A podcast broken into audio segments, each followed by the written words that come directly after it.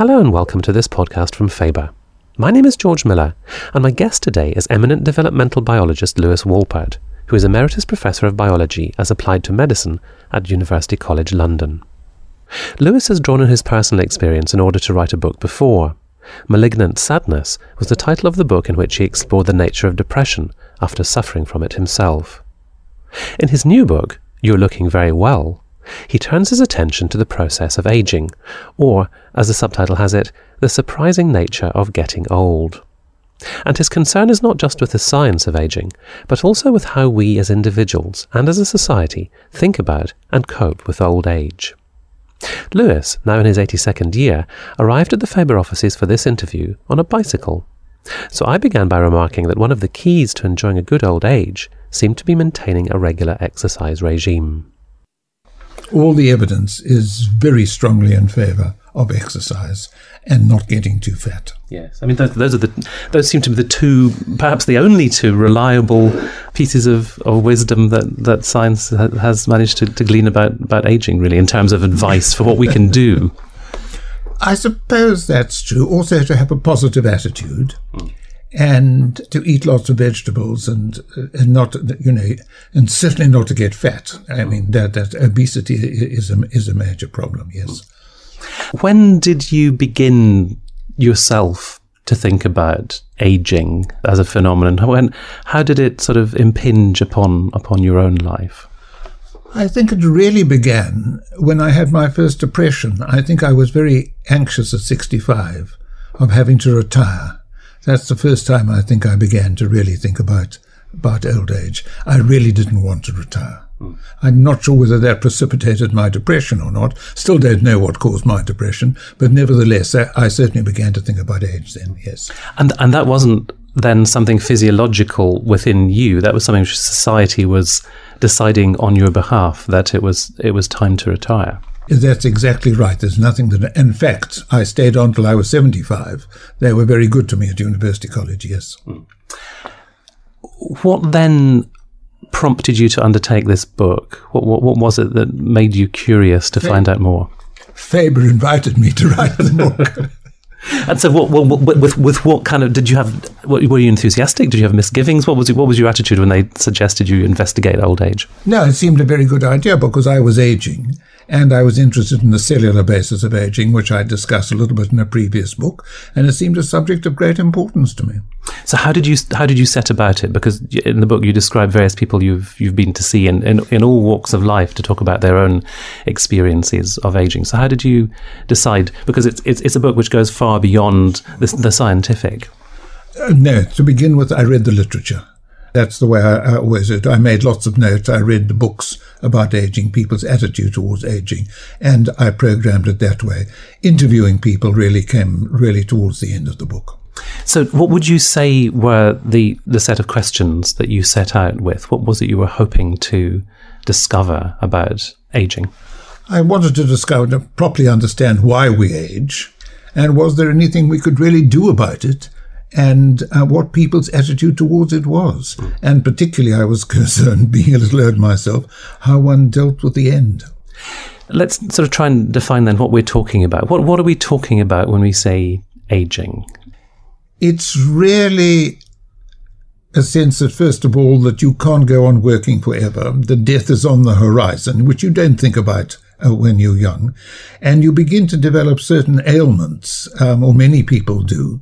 I mean, when I meet my friends now, the first thing we say is should we start at the top or the bottom and we go through all the all the little problems. Also, you begin to notice that you forget things. Your memory for words and names is not as good as it was before. And so there are all sorts of things like that that I wanted I wanted to understand, yes a lot of these definitions, though, are very socially conditioned, aren't they? That There's no there's no point at which we can say, well, old age has begun. We're, we're once we pass reproductive age, then really we, we in terms of evolution, we've sort of served our purpose. And we've certainly served our purpose, but it's difficult to decide when people begin to feel they're old. I didn't f- begin really to feel that I was aging until I was 70, 75. And certainly now I'm 81, I certainly, of, of, of, I'm conscious of it. it's a really peculiar feature. And I suppose the other thing that I didn't know about is just how the numbers of old people worldwide has astronomically increased. And that's not due to people stopping getting old or the illnesses. It's simply they're just not dying in the way they used to do from infectious diseases and they're living slightly more healthy lives. Yes, you, I mean, you say at the beginning of the 20th century, major causes of death were communicable diseases, and sure. that has completely changed. Yes, absolutely. No, no, we're, we're doing very much better. But of course, then we may be creating other challenges, such as the quality of life for those years of, of prolongation? Well, the, the key Greek idea for me is Tithonus. If you remember the story, his lover Aurora had asked Zeus to let him live forever. And Zeus had said, of course, but what he didn't do is to stop him aging. And he became absolutely desperate. And I think those people who want to live a very long time, that's fine but beware about the effects of aging. And aging is wear and tear, and it's very difficult to stop it. And the idea that there will be some clever molecular biology that will stop us aging, yes, it may increase our lifespan, but I don't really believe in the long, even in the long term, it will be pro- proper. On the other hand, let me make a key point. The one group of cells in our body that don't age are our germ cells, and we don't fully understand how they manage to do that. Well, one of, one of the striking things that you say in the book was that even if all disease could be eradicated, that would only lead to, I think it's at a 10 to 15 year uh, prolongation of life. Because, as you say, when the damage outweighs the repair, then exactly. we're inevitably going to degenerate. I'm afraid so. I'm afraid wear and tear does lead lead us into the damage of old age. Yes. So, how much do we understand about the the, the wear and tear, how, or at the cellular level, how things begin to um, to let us down. I think we're at the beginning of understanding the wear and tear at the cell levels. Of course, it's genes becoming abnormal. Well, of course, they give rise to cancer, but there are many. It just damages cells; they don't divide as well. The cells, you lose a lot of cells. The cells kill themselves because they're unwell. And so there are a whole lot of processes. And of course, the cells have do have repair mechanisms, but nevertheless, they don't take you to a very old age. They're really at their best when you're young and before you've reproduced. Once you've reproduced, evolution doesn't give a hoot about you as long as you've looked after your children. I guess one of the, the major fears that people have about aging is dementia, of losing their, their mental faculties. Was was that your your finding that that, that comes that very high? Fe- that is my feeling, let alone my finding. I didn't know much about dementia, and it shocks me beyond words. And someone recently told me that his mother had Alzheimer's and she would go to a group of Alzheimer's patients once a week. And then she said, I'm not going to go anymore. And he said, Why not? It's a different group every week. She couldn't remember a single person. And the people I've spoken to who have had to deal or care for Alzheimer's or that I've read about, it's absolutely terrifying. Just terrifying. And despite its prevalence, I think you say there are as many as 800,000 people either suffering from Alzheimer's or another form of dementia in the UK yes. at the moment, it gets much less research money and therefore time spent on it than, for example, cancer. I know. There is less time, and it's a very difficult problem. There has been some news on the radio today, actually, funny enough, about them making some progress with it, but these things are usually oversold, rather like stem cells. And so one must be just a little patient and to see. Be wonderful if there were progress. But it's very difficult because once you've got Alzheimer's, you've lost, cells have died in your brain. And I think replacing those is a very, very difficult problem. There are nonetheless things one can do to lessen one's chances of dementia? Is that is that the case? There are there, or are there things which, or is it a case of falling into a, a, category where the statistical likelihood is less? Well, there are certain genes which make it more likely that you're going to get Alzheimer's. I'm not sure that there's much you can do to prevent it. They do say that using your mind and being active and exercise will help. I just, I just not, I, am not persuaded by the evidence, frankly, because the incidence is so high. It, it's terrifying. At what age does it become not not a likelihood, but what what what age does the prevalence markedly increase? I think once you're over sixty five or so. And I have a nice thing because I see my psychiatrist once a month. uh, in relation. I literally see him for five minutes, and it's just to check up how I'm doing. And I was forgetting a lot of things, and I thought, oh gosh, I'm getting dementia. I'm going to ask him about it next time I go. And the next time I went, and of course I spoke to him, and on, the, on my way home on my bicycle, I burst out laughing. I'd forgotten to ask him. I'm afraid I do forget things. Hmm.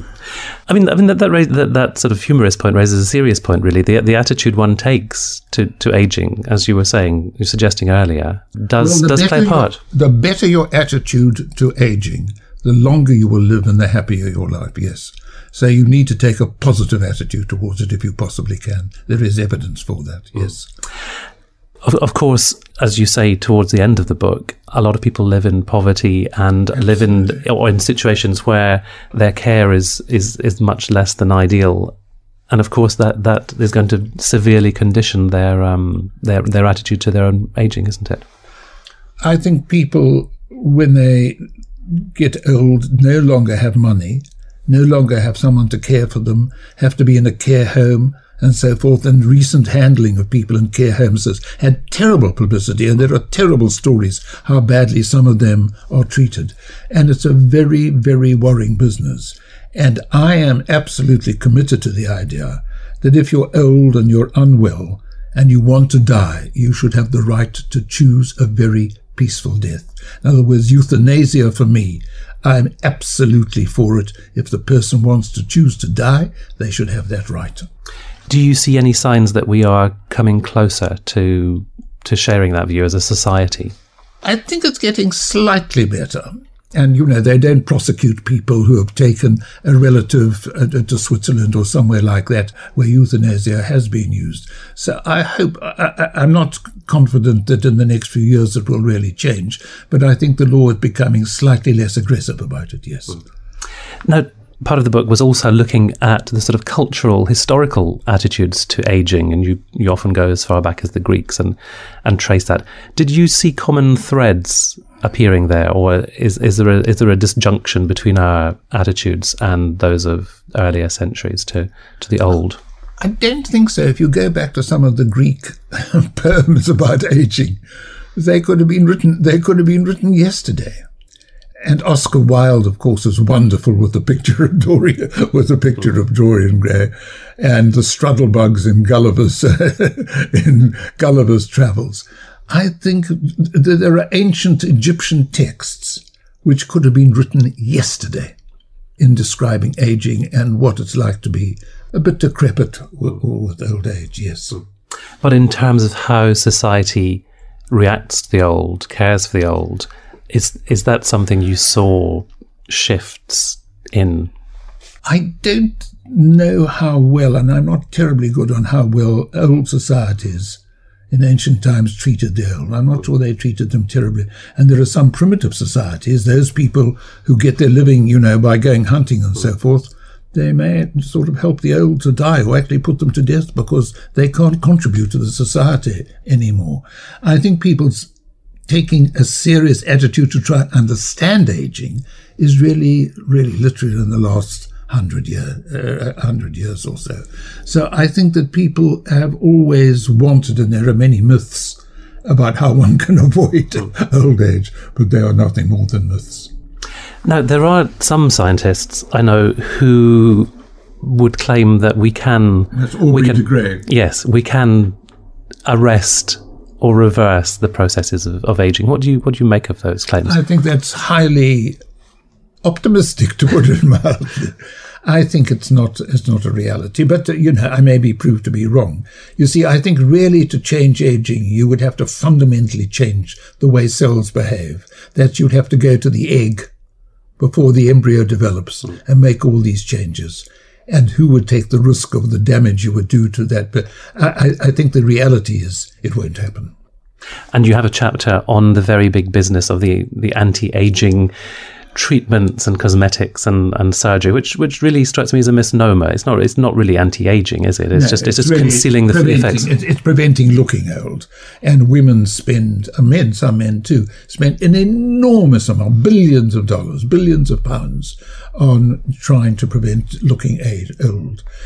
And I'm afraid this is an evolutionary thing. We men like young women. I'm sorry. and despite all the sort of pseudoscientific claims that, come in the packaging, mm. there, there, doesn't seem to be anything substantive there. No, there doesn't seem to. But, but Botox seems to help a, a, a few people, um, but the evidence on the whole is not encouraging at all. No, mm. and even and even Botox isn't really reversing anything. It's just sort of holding something mm. at bay, isn't it? Keep out of the sun and keep healthy. Mm.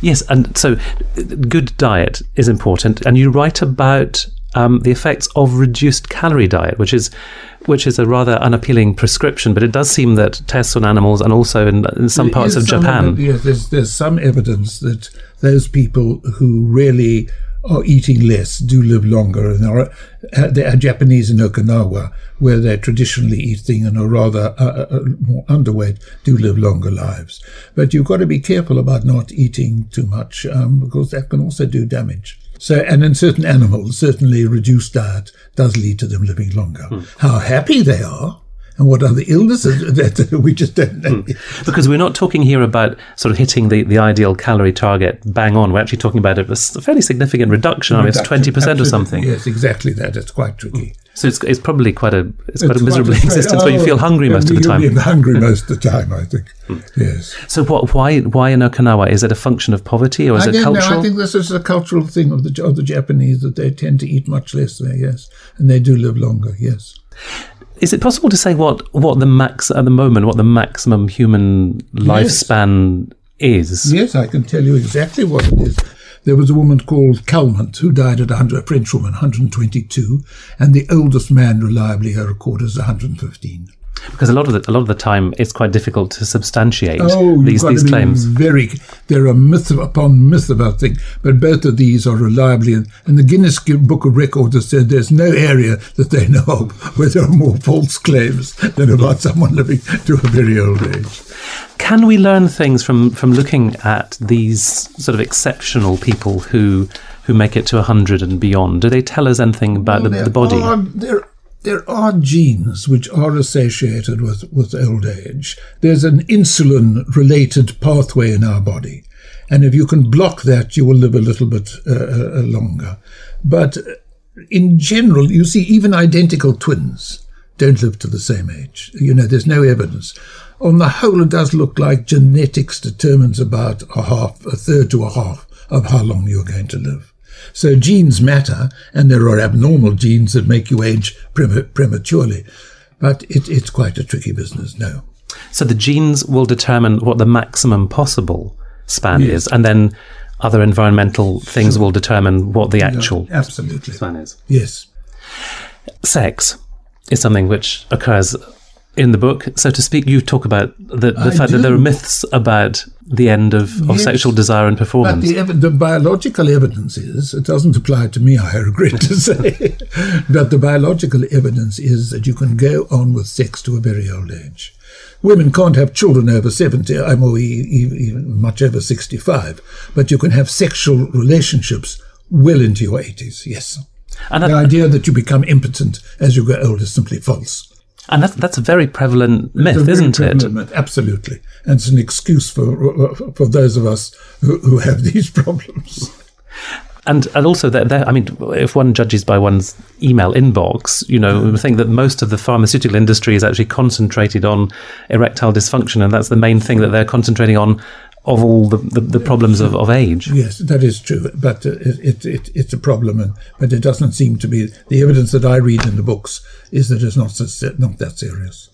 So, Lewis, where do you think the, the emphasis in, res, in research going forward to, to understand aging and its and its complications should? Because I know aging isn't really a isn't really a medical condition. It's a, it's a collection of phenomena which occur at a certain stage in life. But where do you think the research should be focusing? The research will continue to focusing on what goes wrong with cells as they age and trying to find ways to prevent it.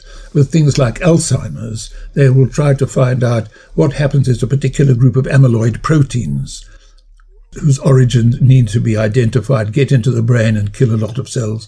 And there needs to be research because dementia is a very under-researched area and people need to understand much more about the origins, uh, uh, which may help to prevent. Curing will be even more difficult. And in society at large, what, what, what, are, what are the things that, as a result of writing this book, you feel are the sort of policy priorities for, for age? The main policy problem is to help the aged have decent homes and decent care, and that they shouldn't be in poverty, that they should be well cared for. And I think this has been grossly neglected by governments, and even there are claims that in the health service there's quite an ageist attitude, you know. Why do we want to bother with someone who's so old and they're going to die soon? So I think there is a really major issue, both socially and economically, about looking after the old. Hmm. Yes, ageism is really the prejudice that, that gets talked about least, doesn't it? So it's, it's, it's the one which I suppose it's still acceptable socially to joke about in a way that, that other forms of prejudice aren't. No, ageism is a problem. And as I say, the recent news and evidence for poor care in nurse homes and in the NHS is something that's very serious. And we need to be able to find ways in which the aged can continue to live in their own home and are well cared for. But it, it, it does seem, looking at the media, that the the trend is running in the opposite direction. We, you know, we think of cases of, you know, female presenters being taken off air and even male presenters and and looking even looking at politicians you know that you talk about Menzies Campbell and how he was he was sort of lampooned in the media for being sure. too old at 64 now you go back to the time of Gladstone and you know 64 relatively young but but it, it does it does seem it's a sign of aging but it does seem that politicians are getting younger you know generation by generation you may be right, and, and, I'm not sure there's much we can do about it. But I think it's also worth mentioning Age UK, the major charity, which does a great deal to do the things we've been talking about. That is, to prevent ageism, to make sure that the aged are well looked after. Excuse me, but it's a very hard problem. And presumably, legislation can only go so far because we're dealing with, with attitudes in people's in people's heads. How did did you think about any ways that those could sort of be encouraged in a, in a more positive direction. Now, just how to handle this in terms of local councils and money and taxes, I'm out of my depth. Sorry. But I, mean, I think you mentioned at one point that the old themselves sometimes do themselves a disservice by kind of um, sort of almost conforming, not conforming, but allow, allowing the stereotypes to apply to them in ways they, they, they needn't. Maybe the aged don't take enough positive attitude to people looking after them. Uh, you know, I've never really explored this, but you may be absolutely right. And I think one really needs to take a quite a militant stand if people are ageist with respect to you. Oh, here's, here's a positive thing, which mm. I learned from your book, that, that studies of happiness yes. suggest that happiness peaks at the age of 74, yes. presumably presuming other things other things are sort of functioning reasonably well. There is evidence that if you look at happiness really worldwide, it's about its lowest when you're about 45 and it peaks when you when you're 70 and a bit over. So the old aren't that unhappy. Many of the old are really are really happy yes. They like their pets their grandchildren and the peace and quiet yes. Hmm. uh, any little nuggets of wisdom you would give to other people who well, are in their 70s and 80s take exercise and don't eat too much and remain as positive as you and can. And remain as positive as you can, yes. And get a pet, possibly. a pet greatly helps. A carer is even better.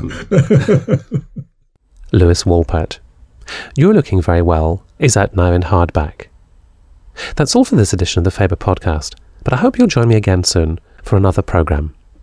Until then, thank you very much for listening, and goodbye.